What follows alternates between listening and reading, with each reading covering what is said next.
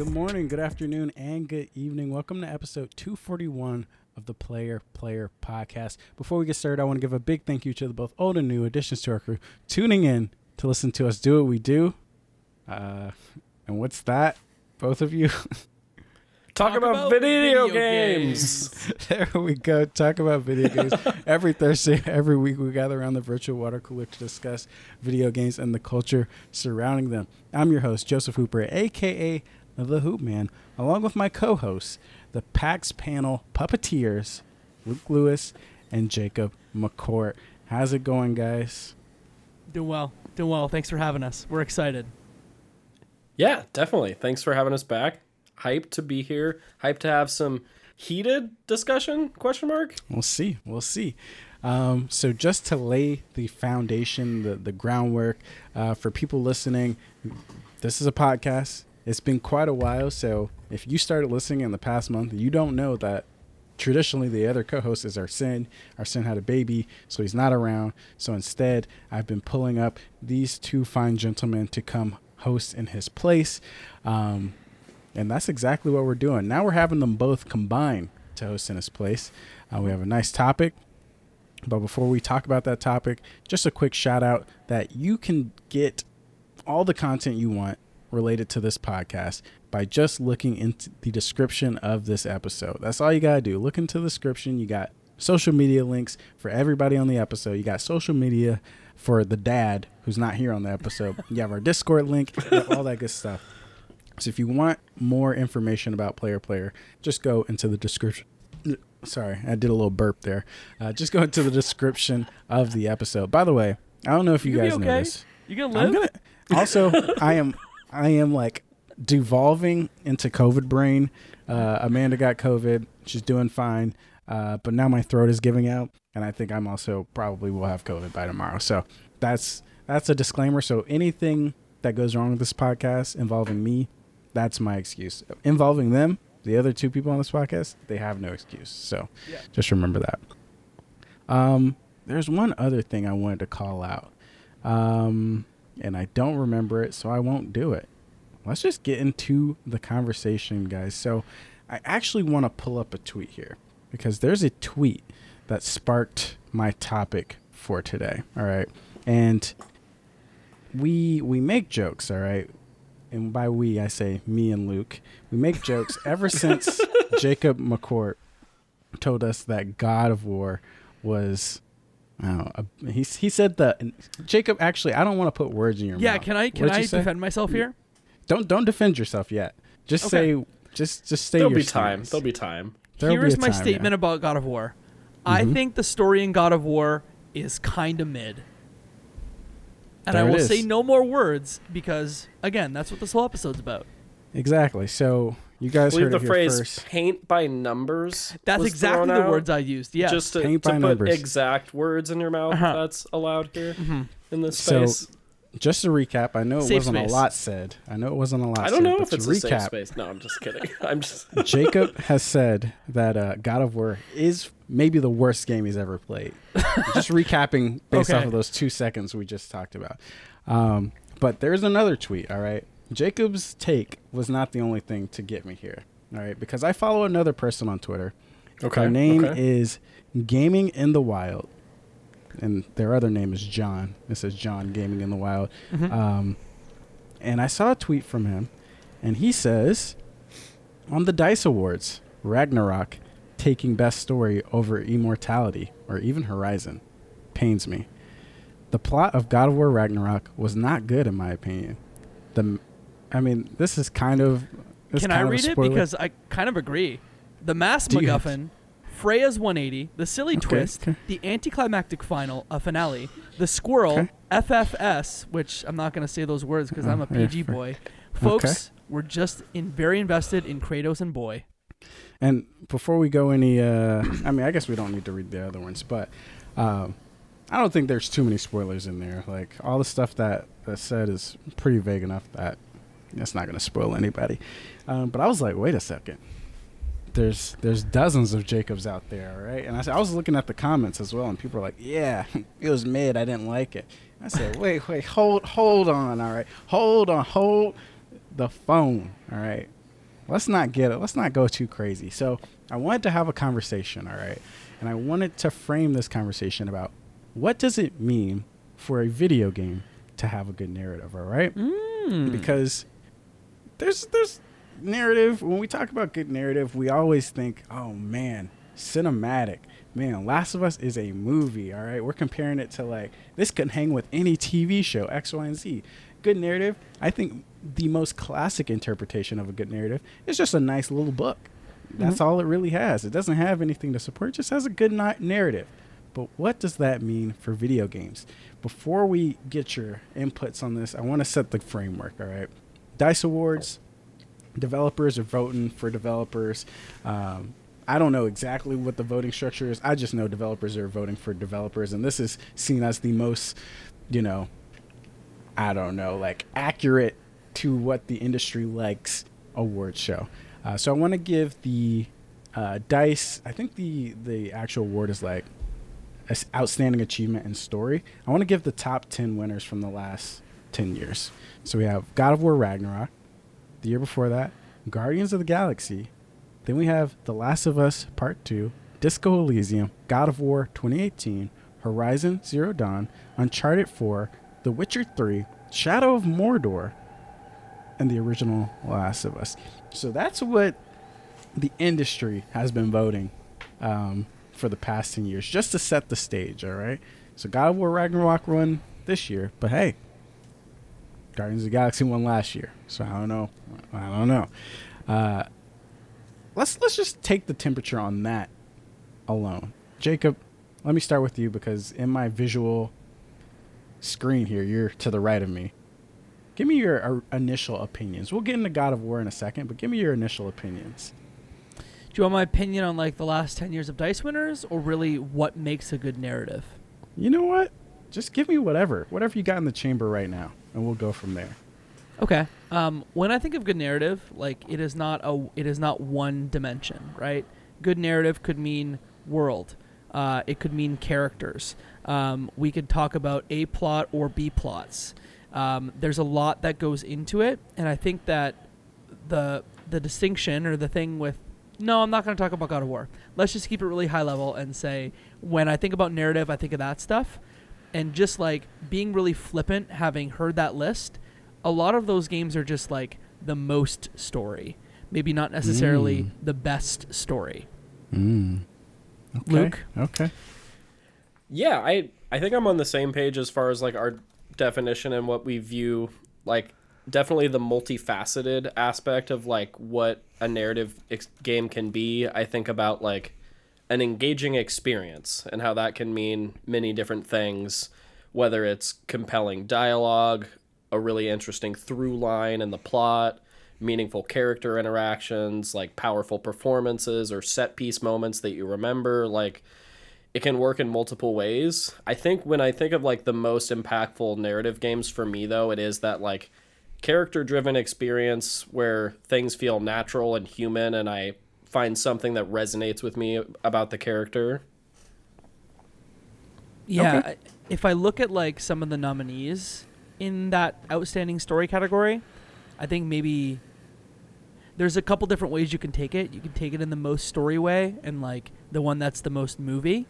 Um, but like if I think of last year, Before Your Eyes is probably like my my game of the year last year, and like that is a that is a narrative that I think is like pretty immaculate and it's hard to beat. But is it the largest narrative with the most characters, with the biggest world, with the richest world? Uh, it's not. And so again, up to your own inter- interpretation what that means. I don't know how you feel about narrative, Joseph.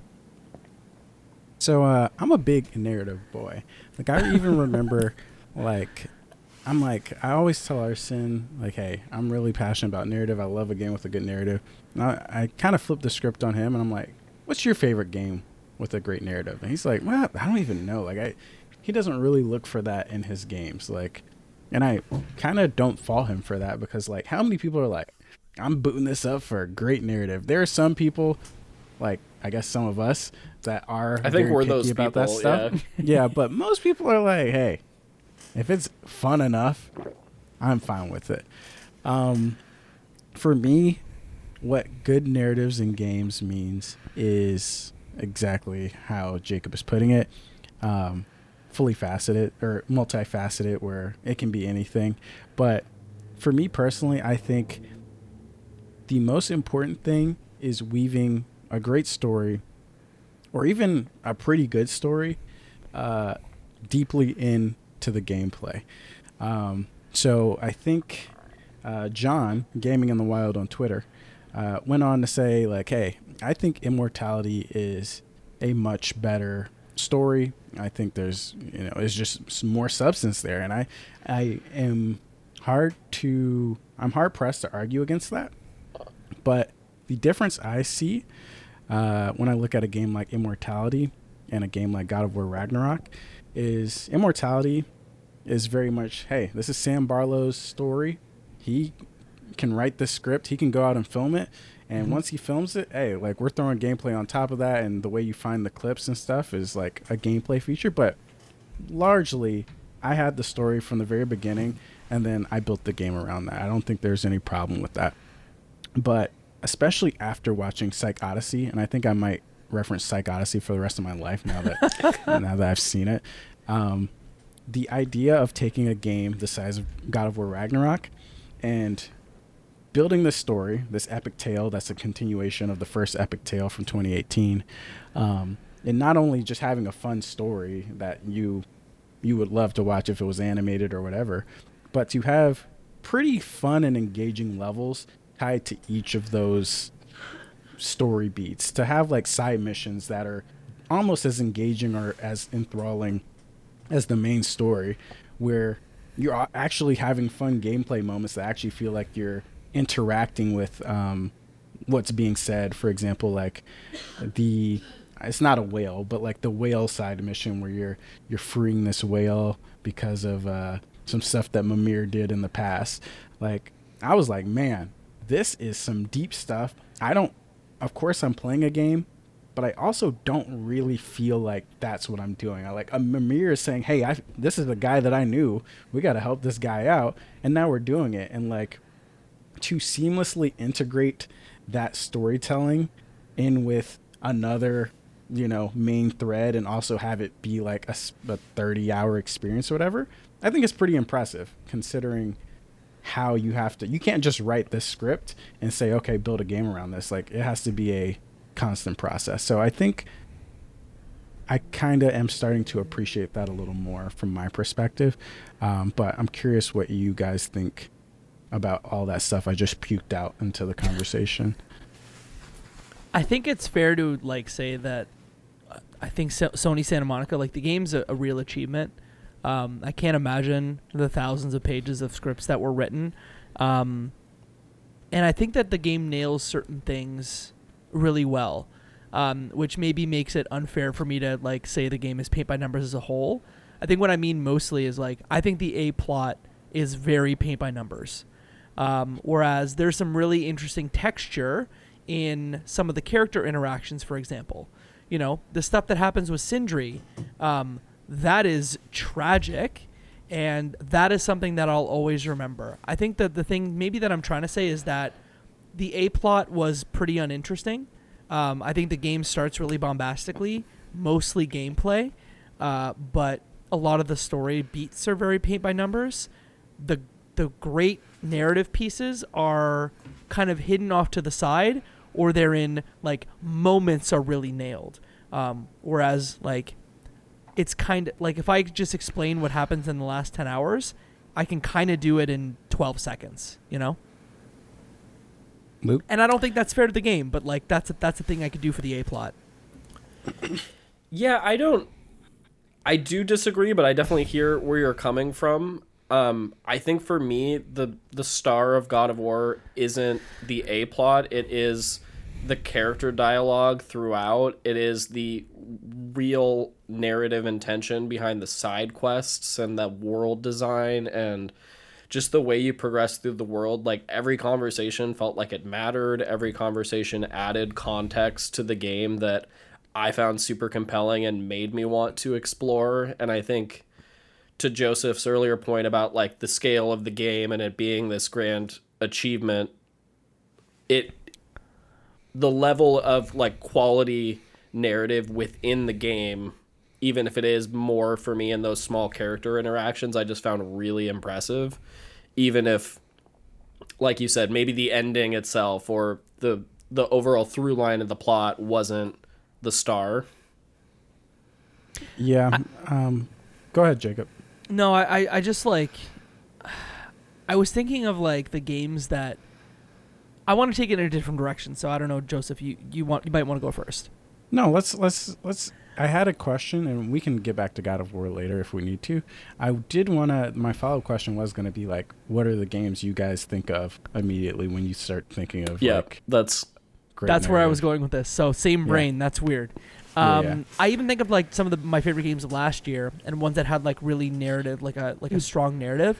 And I think of three, and it's uh, Citizen Sleeper, which again I have to thank you for like turning me onto that game, uh, because what it does like.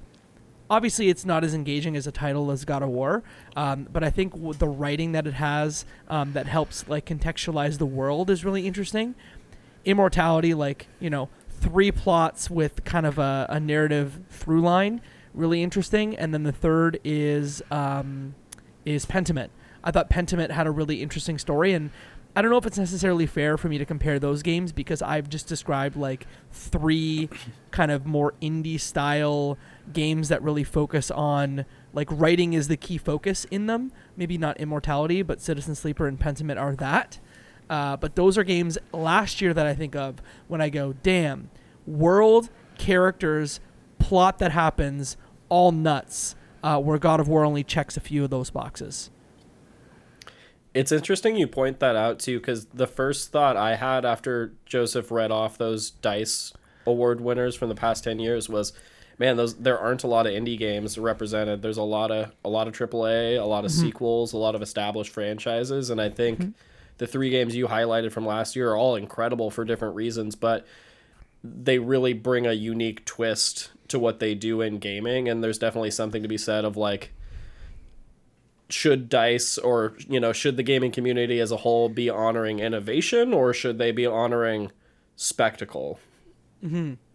or like I scale and spectacle. Yeah, it's why some gaming sites for the longest time had like, especially in the graphical category, like art versus like spectacle almost, or like sure uh, the techni- Even we have Sure. it, or you have it in the the lukewarm games. yeah a it's like, variation of that yeah yeah yeah, art versus technical. So I get where you're coming from. I think the conversation is pretty interesting because when we look at even indie games, like when I think about like the, I'm trying to think back and think about best narrative because I do think um, Citizen Sleeper is for sure up there for me. Um, but then I would probably put God of War somewhere around there before I put Immortality. Um, in terms of narrative for a video game, and I say that because I think the video gamey aspect goes hand in hand with the narrative. Um, like, I don't think I personally would ever say that Last of Us Part 1 has one of the best narratives all, of all time from my personal experience because a lot of it for me, and I've talked about this so many times, is like a lot of the video game experience was ruined for me because I played the game super late and I had always heard about the ending. So as I was playing the game, I was just kind of like looking forward to what what else they were going to tell me. Like I'd get to this moment I'm like, "Oh, that's cool, but what else? Like where what is the what is the ending?" And I didn't let myself fall into the immersion of the game. Uh, but like when I look at a game like Before Your Eyes, like I just knew the game was good. I didn't know like what what to expect. So to not only tell such a moving story, but to then integrate the like innovative idea of like tracking your eyes, I thought really enhanced that for me where I kind of got lost in the game. Like I'm not watching cutscenes and before your eyes. Like I'm interacting with the game and I'm j- I feel like I am controlling what's moving forward even though it's kind of an, an illusion. So um I have more to say, but I'm sure we'll get there eventually. Luke, you have a finger up. You- you're good if you want to keep going i don't No, no. I don't wanna cut you let's- off. let's- I don't even. I'm starting to lose my train of thought. no of you're totally things, so fine go ahead. I, ahead. I, I think you made some really interesting points. I was just thinking about what you brought up with like expectation around the games you play and how like I think we all had incredibly high expectations going into God of War Ragnarok and how that maybe influenced our opinions of the game or like how we interpreted the story. And then I think about recent releases like one of my favorite games of the last few years, Unpacking, where had mm-hmm. absolutely no expectations whatsoever going into that game. I thought it was a straightforward puzzle game, might find it meditative, jumped in, was completely blown away by the environmental storytelling and the way it incorporated narrative into the gameplay and like that's one of the most memorable experiences I have in gaming recently and to your point, like I had no expectations, and that totally caught me off guard. And I think there's like a level of like authenticity or an organic excitement around that that can also kind of influence your your opinions too. It's kind of like the blockbuster movie problem. Not mm. blockbuster, the old video chain, but like the the big spectacle movies. I mean, we talked yeah. about Avatar two, or like maybe we'll talk about Avatar two tomorrow. Like, yeah.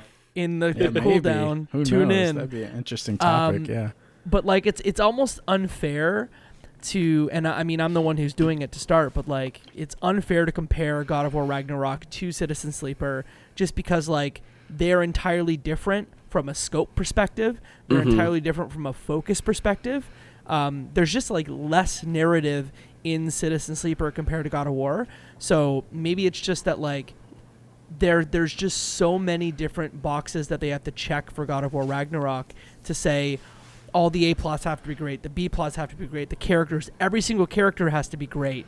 Uh, mm-hmm. Small throwaway interactions have to be great. Whereas like Citizen Sleeper has a tenth of the scope, and just like God of War's best stuff might be better than Citizen Sleeper's best stuff, or at least the same level.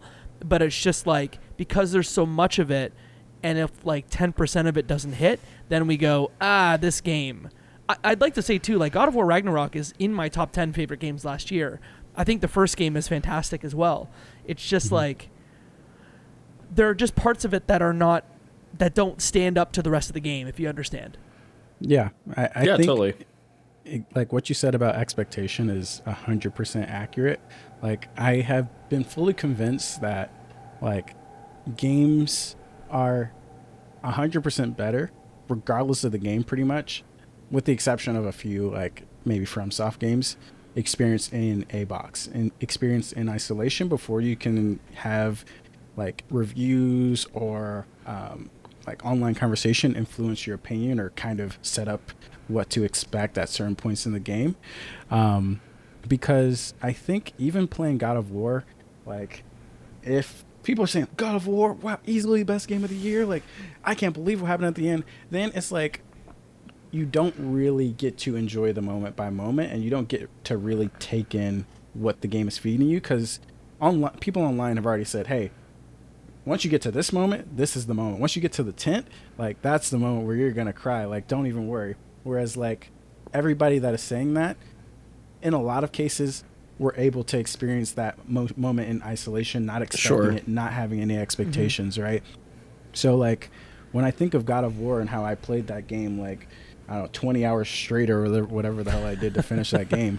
Like, not knowing what is coming at the end and just taking each moment by moment and thinking, man, like, it is crazy how much just works in this game. Like, never, I mean, of course, like during combat, during some puzzles, it's like, oh, yeah, this is a video game for sure. Mm-hmm. Yeah. But, like, picking up one of the collectibles for the first time and being like, what the hell? Like, what are they talking about? Like, what is this poem? I don't get it and then like picking up the third collectible and being like, oh, these are little nods to PlayStation type like properties. Like this is super cool that they're hiding this in here. Or just having Mimir talk to you and tell you lore like midway through the game you're like oh shoot like i remember like that's kind of cool like that that they're building all this stuff in um i really because like when you really think about it and take a step back and think about God of War, the plot may not have been everybody's liking or whatever, but like how many games are doing what they achieved in that game to that scale? Um, I don't know if I can think of them. Like even when you think of Last of Us Part Two, um, that is another or Last of Us in general. That's a franchise that I'm sure everybody would bring up bring up for like best narrative. Um, Last of Us Part Two, Last of Us in general kind of tells you the story through cutscenes. They like say, "Hey, we're in this location. We need to get to this location." Guess what? When you get to the the final location or point B, we're gonna give you this story dump, and it's gonna blow your socks off.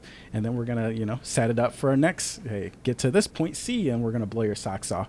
Um, there's not many games, just in general, that are able to weave a great story throughout the game constantly through the gameplay moments instead of just through cutscenes. Um, and before I throw it to you, Jacob, two other games that I feel like do that very well.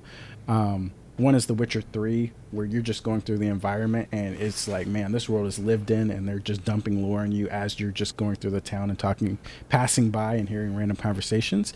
And the other one is the Mass Effect franchise, where just going to these different citadels and experiencing these different events like your crew is talking with each other you're having side conversations like things are spontaneous it's not very linear it's like it feels super organic. Um, but other than that i don't think there's a ton of games um, indie or otherwise that do it with that quality of polish.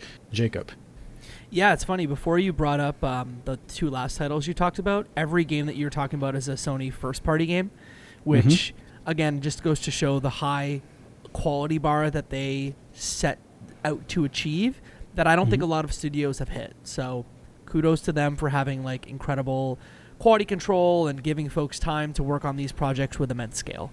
Um, I would tend to think that way about Horizon Zero Dawn. I don't know if that's a popular opinion, but I think that Horizon Zero Dawn in the last five to six years is probably the game that I think of. And again, I didn't play Cyberpunk 2077, and I know that, that game had problems, so maybe I should play it someday.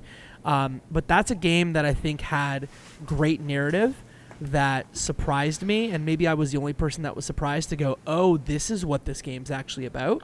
And, you know, we can all have opinions about audio logs and having to read to find out what the game's actually about but i think that the game did a great job at se- like creating a world that is incredibly interesting and hadn't been done before and um, while having that like really high bar for gameplay. Um, i know it's why they're turning it into a series because it, that that's gonna bang on on tv um, I don't know what why I said that, but uh, but you know, high quality bar with Sony, and there are games that do it. I would even say that God of War 2018, I think maybe surprised me more, but again, just because we hadn't seen it before. This game Mhm. is a direct sequel to the, the f- the first game, and like doesn't really mix it up as much as like obviously the scope. I think they do more. The graphics look wild, uh, but it's kind of it is a sequel. yeah um, and I, luke do you have anything to add on that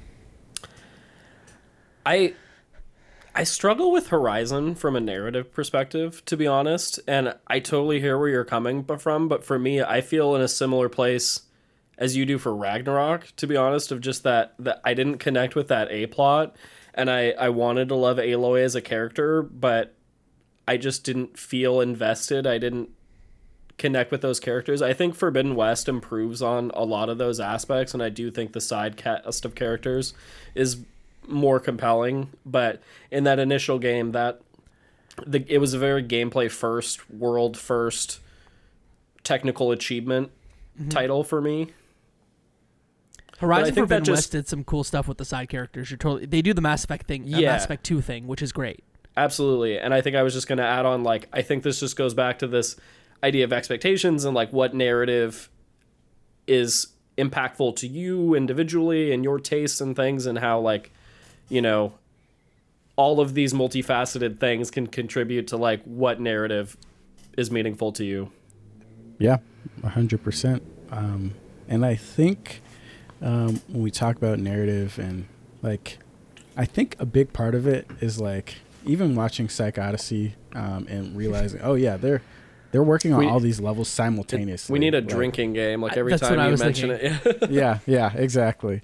Like just seeing like the development process and realizing, oh yeah, all these teams are working on these levels simultaneously, right? It's not like they get to do the first level Mhm. and then iterate on that and then be like, okay, in this part of the story, now that we've set that part, it's like we don't know. Like all of this is coming together at the same time, so it's not like we can, like the slowdown in the third act of the game or whatever.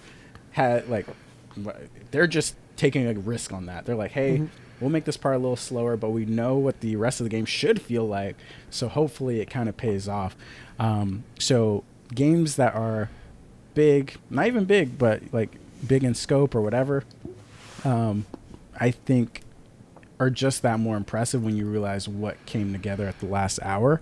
Um, but like moving away from Sony first parties, I think um, a game that really wowed me, and it's kind of big, it's kind of mid scope, and I guess you kind of have to take a shot on this one as well. Psychonauts 2, like me playing the first one, I was like, oh, this is pretty funny. Like I'm surprised the comedy holds up as Mhm. well as it does. Like, and then actually getting Psychonauts 2, a modern game with like a modern lens on it, it's like, man, like even Ratchet, like this hits me harder than even Ratchet and Clank Rift Apart did, where like Ratchet and Clank Rift Apart, great game. I love the series, but it is very much a video game. And on top of it, it's like, all right, we have these characters that we know, and they're doing something. And by the end, they did something, and it's like, cool. Like I got, I met, I met some new people, but I, I'm kind of, I feel the same as I did when I started. Like I, I'm not really taking much away from that. Psychonauts 2 with has a lot of recurring characters, but I think half the cast is brand new, and you're learning all of their struggles and their problems, and the way that they merge not only just the main story, but the way they merge like Raz's humor or just the environments to like emphasize the story they're telling. I think the big part of like um, how Double Fine approach Psychonauts was like, hey, every world needs to be a mirror of this person's like mental state. It has to be a interesting reflection of what this person is feeling when you go into their mind. And I think stuff like that really helps sell the narrative and really helps get you invested. Um, so, like, those are the things that I come out the other end of the game being like, man, that was crazy. Like, they really pulled out all the stops to constantly remind me why I should care about this game. Um, and I also just got paged for work, so I'm gonna let Jacob take over the conversation for a second while I look into this. Yeah. Um. So I guess, Luke, you and I can can talk about more titles that we think um, have like really incredible stories and why. Um, the game that I was going to bring up that is kind of a little bit different. Um, you know, looking at this this dice list uh, from the last couple years, uh, I don't know if you played Kentucky Route Zero or not. I have not. It's been on my backlog for quite a while. I know it's up my alley though, for sure.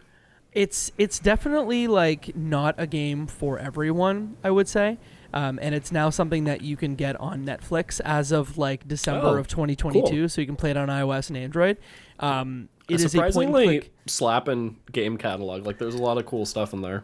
Yeah that uh, one would say that that category or that catalog is bussin uh, but I'm an old, so I can't say that.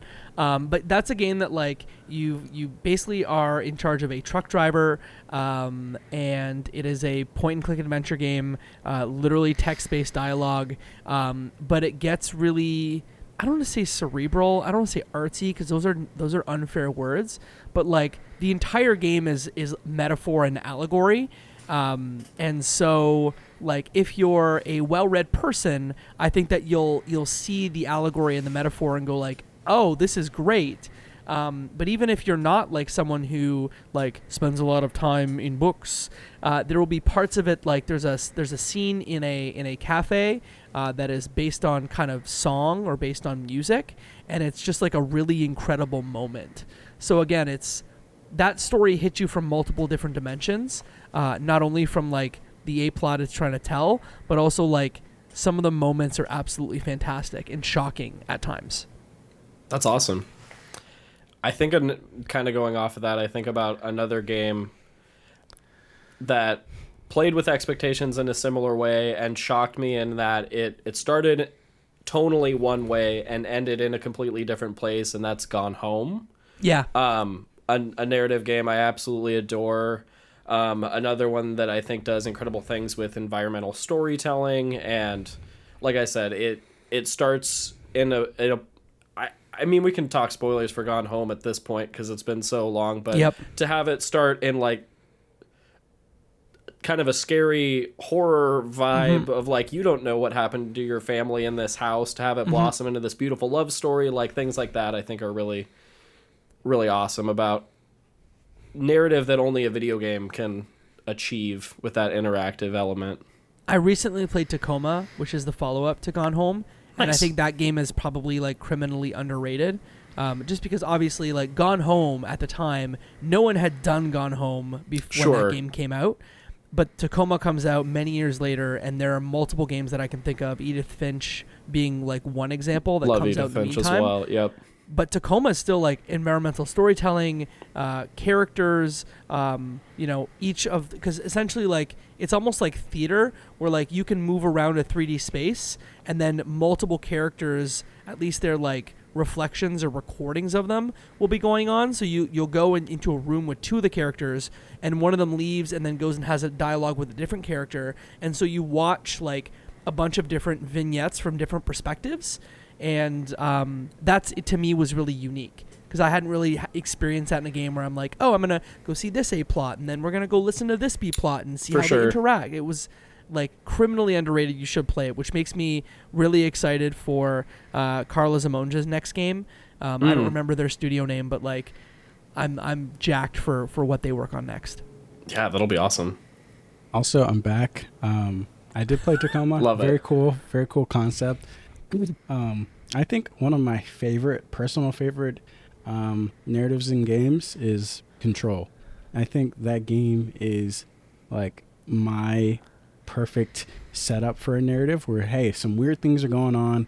It's not a horror, so it's not like overly scary, but like just things are off, right? And what I loved about that game that I don't know if any other game I've played has done, except maybe God of War to a small extent, is like you will be playing the game, and there's a lot of reading. There are a lot of like like files that you get that have half the shit redacted in it, but you get the gist. You, you find these files, and you're like, hey, uh, yeah, we have a report. The crew went out and they um, they found this refrigerator, and this refrigerator was doing some wacky stuff and some very like unsettling stuff. So we got and we brought it back, and you're like, oh, interesting. That's that's kind of like a cool story. I want to learn more about that.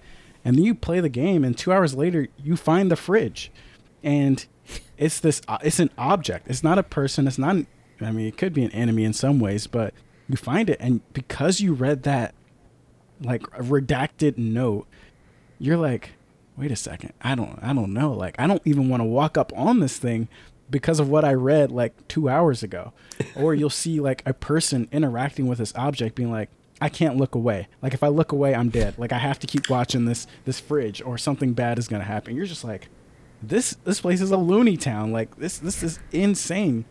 And like, the game just constantly builds upon itself the entirety of the way through and I'm like, dang, that is super cool. Where, like, hey, the narrative is there. We're trying to find your brother X, Y, and Z, but to actually find notes about the history of this organization that you're walking through, and to then actually have gameplay moments to tie that all back together, I really enjoyed that. Um, which is why that's one of my favorite narratives for sure.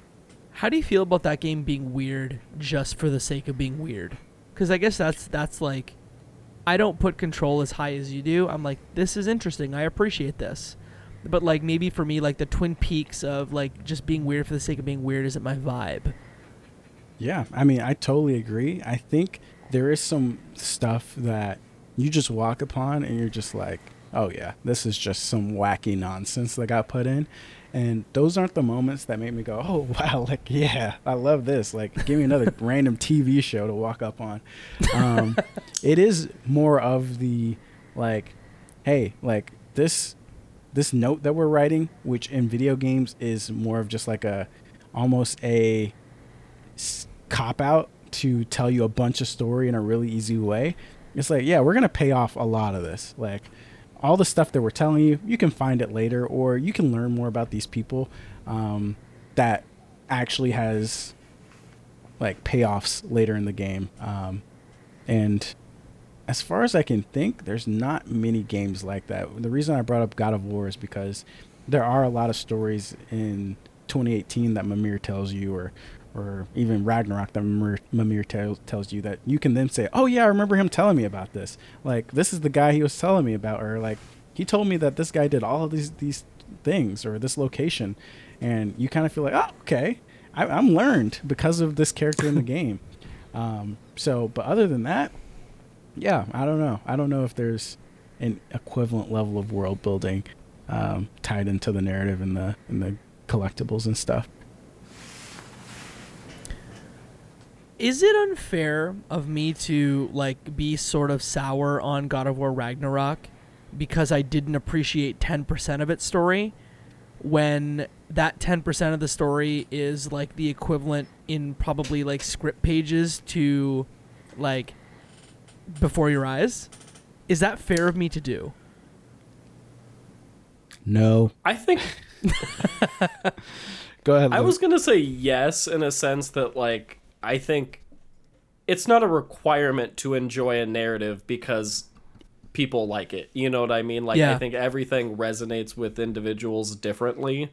So like like we found in our game of the year podcast that we recorded a couple months ago, like we each had games that really resonated with each of us last mm-hmm. year that the rest of us may or may not have had even on our top 10 and that's not to say like those games aren't good games objectively or you know from a narrative perspective or a gameplay perspective but just to say that like you know different tastes lead to different impact i think. I keep going back to that like idea of like multifaceted expectations and how, how that can kind of differ and yeah no i think it's justified i i think it's interesting more than anything which is why i think i keep we keep poking fun at you because it's just like that's not how i feel but i want to know more and it's it, it makes for a good conversation for sure Yeah, Yeah, I mean- sometimes I'm like, is there something wrong with me? I agree with everything. Like, I, I said no, but I was just kidding. Like I agree with everything, everything Luke said. Um, I think because I mean I I'm literally you for but for Last of Us Part One.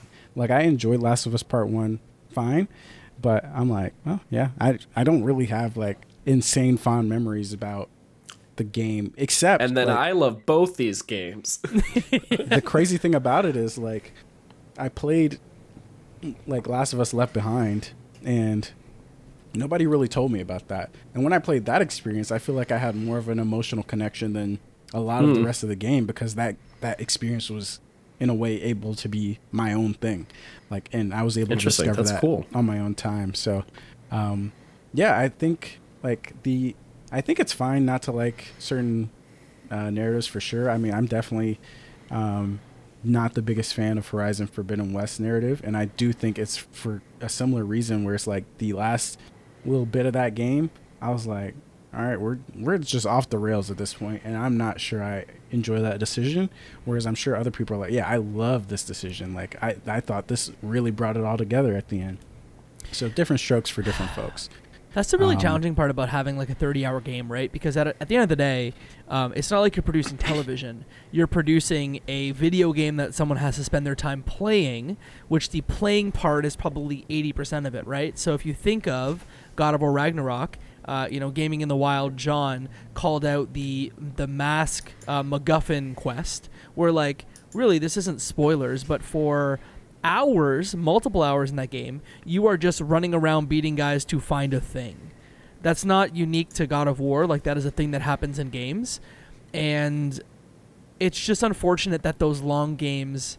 I don't want to say have to pad out their play time with experience, like with missions like that, but maybe it's why I'm drawn towards more like six to ten hour experiences because the padding's not needed uh, and my my time is limited and they they have less scope so that if something doesn't like if they hit 90% like 90% of a 10 hour game is just less than 90% of a 30 hour game that's just math Mm-hmm. Yeah. There's definitely an, an argument to be made there for like the impact of a concise experience. Like I think about games like A Short Hike or Yep. Florence that Yep. are like both incredible, but both can be beaten in under an hour. Yep. But that's like that hour is like one of my best hours in gaming, arguably mm-hmm. in certain mm-hmm. ways. So, yeah, that's interesting. Yeah, I mean, I think the thing that I come back to is I'm like, I'm always going to debate somebody on if, unlike, if is this narrative good? All right, like whether you like it is subjective in a lot of ways, and I think there are some very bad narratives. Like I, I do not think anybody can convince me that um, Neon White has a good narrative. You're just not going to do it. Like uh, and if you're trying to say, yeah, that has one of the best narratives of the year, I will not allow it. You're slamming But- my GOTY of 2022 over here. Sorry, sorry. The great- narrative's not great. It's Yeah, fine. but- Gameplay No. bangs.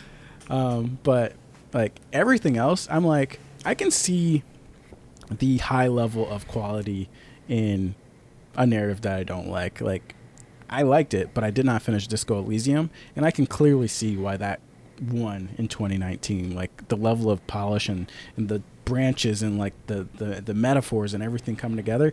I can see the uh, the art and the the the care and, and love that was put into that game's narrative. And i'm sure i'm almost positive that most people that play that game if you were to sit most most people that play games down in front of that they'd be like "Eh, i don't really like this. Uh, it's a little boring. Uh, it's a lot of reading. Um, does that make it bad? No. It's just like it's doing a very specific thing that might not resonate with everybody. And I mean, I think that's kind of one of the problems of a God of War or even a Horizon, where it's like, hey, this is an RPG. We got to keep you engaged for this many hours, and we also have to, regardless of how many side quests you do or how much time you spend in the game, we all have to end at the same place somehow, right? And then we all also have to let you go back and explore the world. So we can't have such. Sometimes we can't even have a super definitive ending. Um, for the fear of breaking the immersion of the game or whatever. Yep. Um, so it's tough for sure, but I, I do think a lot of these games that even just looking at the the nominees list over the past ten years, I think all of them have something about them where you can say, yeah, there's a certain level of quality and in I don't know, I think just quality that is in this game that you don't really see that often. Like, I like honestly thinking about my favorite games, it's like a lot of games that I enjoy don't have great narratives. They're very, very far from what I can see to getting that benchmark of, of good narratives. Um, so even in a moment like God of War Ragnarok, where it's like, okay, it might not all be here. I mean, I thought it was all there, but it might not all be there in Jacob's case. Like, I'm like, this is still so far and away better than pretty much everything else. So I cried during this game, and I'm I'm not ashamed to. you didn't admit tell us that, first of all. You didn't tell us Yeah. that. I yeah, I cried like a baby. What So, part? or give us uh, not a, not super spoilery, but Well, no, it's the first 90 minutes, so I don't I feel Oh, I don't feel bad about doing Okay, it. It's like okay. Okay. one of the the pups like eight, eight um Atreus. Why can't I Atreus? Why can't I Atreus? Atreus? Thank you. Wow, words. Atreus. Sorry, it's late here. Atreus, when like one of his pups passes, uh, I literally cried because you know Yep. in my old age now owning cats, um, I get Instagram stories or Instagram. My Instagram feed is like cat adoption, so like that was the video game equivalent of like cat adoption Instagram reels, and it hit me in the heart Mhm. and it hurt real bad. yeah, absolutely, absolutely. Very Um, fair. We're running we're running along here, but I did have one question that I forgot I had until because I haven't been looking at my my agenda or anything. Um, where do you think, or what do you think, will be the thing to push narratives uh, further in the future? Like when we think about okay, best narrative in five years, what's going to be the the special sauce for that? Like, will it be more detailed mocap because I feel like only a few games right now can afford the level of mocap and quality that Sony first parties have, which is a big part of why they're able to deliver so much emotion in their stories. Um, will it be uh, AI? Will like the addition of AI or just the the breadth of options and being able to immerse the player more, like allow for a broader story to be told. Like when we talk about games like Mass Effect where things are branching, right? If if devs can somehow find a way to generate more paths for the player to end up at a satisfying conclusion, will that do it? What do you what do you guys think? Uh, I'll start with I'll start with Luke this time. Sure.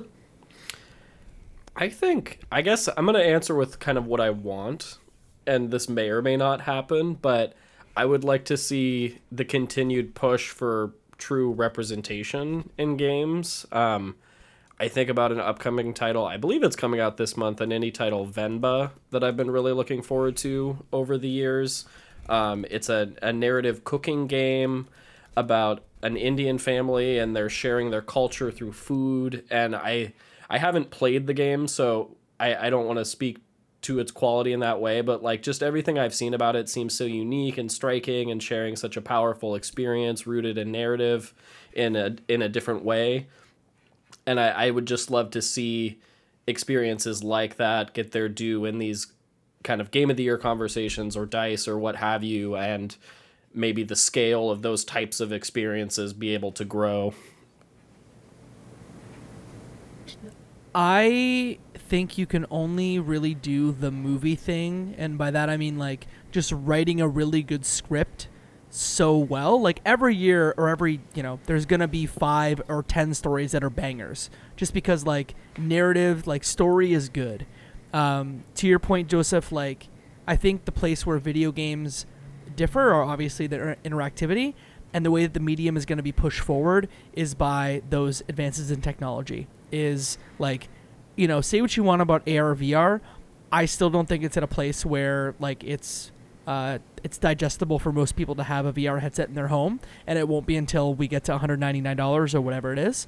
Um, but there's still opportunity there for the game to literally reach out and grab you in a way that like you know games have not done yet. You bring up AI, right? What if your experience in the game was unique to you, and that's because of the AI that's in the game? AI has been in games forever, but I think like the way that we're moving we could have experiences that are unique to us based on like AI. Um, that's the technology intersecting with narrative, like, is the thing that really excites me. But to Luke's point, like, getting a view on other cultures um, as games become more ubiquitous and more accessible around the world. Like, I'm so excited to play Space for the Unbound because mm. I've not like lived or seen like Malaysia ever. So I just want to like live in that in a way that I've not lived in, uh, you know, stories before. Um, games, I, I think like this is why I'm I'm excited that we have this medium and that we can talk about it because like you can't do like film is gonna be film, but there's like a at least three different dimensions where games can reach out and grab you in a way that film never can.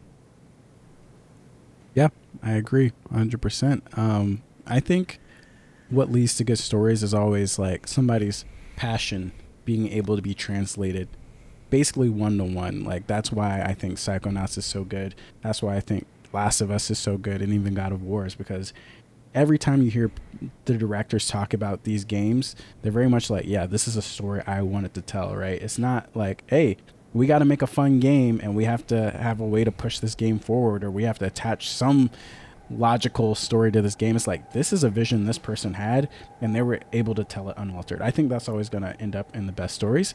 But I think the experience maybe in 5 years that will be the next thing to blow us away will be the Elden Ring approach but in a narrative sense where in Elden Ring you never know what you're going to walk up upon and like every hour, every 30 minutes is a surprise in that game. Uh, but it's more from a discovery. Um, That's emergent gameplay. Combat. Yeah, it's, it's, it's, it's immersive gameplay, right? Like, I think when we get a game, and I think we we eventually will, where you're talking to people and like you can have 20 different interactions with this person you walk up on or like you can see this person that nobody ever sees in their game and all of this influences actually the main story right? It's not just isolated incidents that you see it and oh that was cool and kind of like how fallout has. I love fallout for that. People will run up on you and you'll have a little interaction but it doesn't really have anything in the grand scope. I think there will be games where it's like yeah all of these little random encounters and, and random conversations that evolve will have some impact on the actual story and like the final um, the final event or wherever you end up in the game. Um, I think that'd be really cool. I think it's possible for sure. I think uh, problematic guy Quantic Dreams uh, already does a good job for that with that, but it's very linear in how they execute is like pick this option. But I can't like I can't imagine what it'd be like if there was like AI talking to each other in a way where it's like your character is an AI in terms of like the dialogue options it can generate, and then the character that you're talking to is an AI. So like Mhm. because of that nature, every conversation is slightly different. Because it's like, oh, the, this AI might think, oh, well, now I have this much data to work on. I'll say, I, I'll give you three these three options, whereas Luke might get a different three based off of whatever different factors the AI is given at the beginning.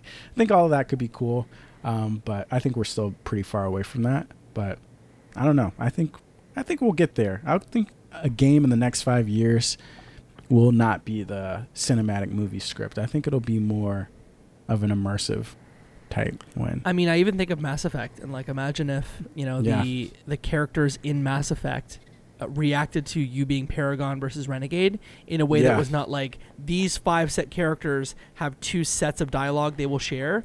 What if every Mhm. character in the world started reacting and learning like how terrible of a person you are, and then Mm-hmm. treats you as such? Like that's like we're not there probably from a computing standpoint, but like that's what excites me.